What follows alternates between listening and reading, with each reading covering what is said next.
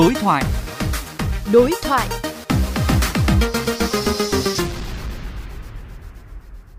Thưa quý vị, nhằm phát triển các loại hình thương mại và dịch vụ thương mại trên địa bàn thành phố, Hà Nội phấn đấu đến năm 2025, tỷ lệ người dân thanh toán không dùng tiền mặt trong thương mại điện tử đạt 55%, tăng trưởng trung bình hàng năm khoảng 2%. Đối thoại với phóng viên Thục Anh về vấn đề này, Phó Giáo sư Tiến sĩ Đinh Trọng Thịnh, giảng viên Học viện Tài chính, chia sẻ.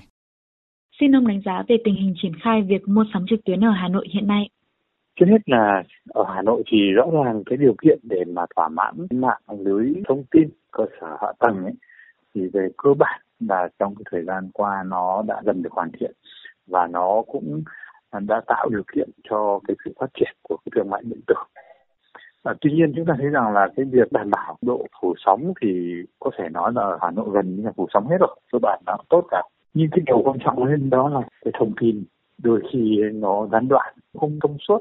Và vì thế cho nên là nó cũng gây cái trở ngại cho cái hoạt động.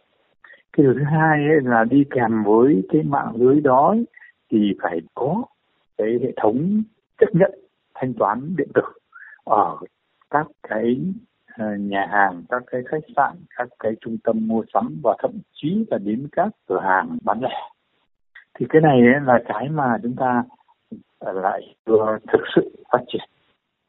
để đạt được mục tiêu 55% người dân Hà Nội mua sắm trực tuyến vào năm 2025, theo ông cần phải đảm bảo những điều kiện gì? Ngay từ những năm 14 năm 15 đó, chúng tôi cũng có đề nghị ngân hàng nhà nước và các ngân hàng thương mại phát triển cái mạng lưới thanh toán thông qua mạng internet rồi thanh toán thông qua điện thoại thông minh ấy. Thế nhưng mà phải đến bây giờ ấy, cái việc mà thanh toán này nó vẫn rất chậm. Nữa là cái việc đảm bảo cái bảo mật trong cái hoạt động thanh toán. Thì thực ra trong cái thời gian vừa qua đó, cái bảo mật cái hệ thống ngân hàng thì nó cũng có những vấn đề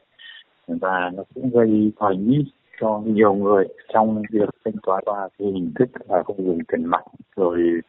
là thanh toán điện tử về phía cá nhân ấy, thì chúng ta cũng phải tăng cường cái giáo dục tài chính cá nhân để giúp cho những cái cá nhân có các tài khoản cũng như có các cái hình thức thanh toán điện tử phải biết mà bảo mật một cách tốt nhất các thông số của các cái tài khoản cũng như là cái hoạt động thanh toán của mình. Nhưng cái điều thứ hai ấy, là về phía ngân hàng ấy, thì ờ, cũng cần phải tiếp tục hoàn thiện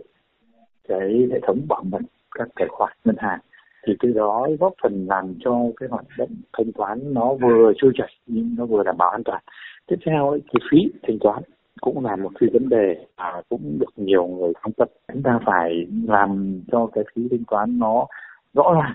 nó công khai minh bạch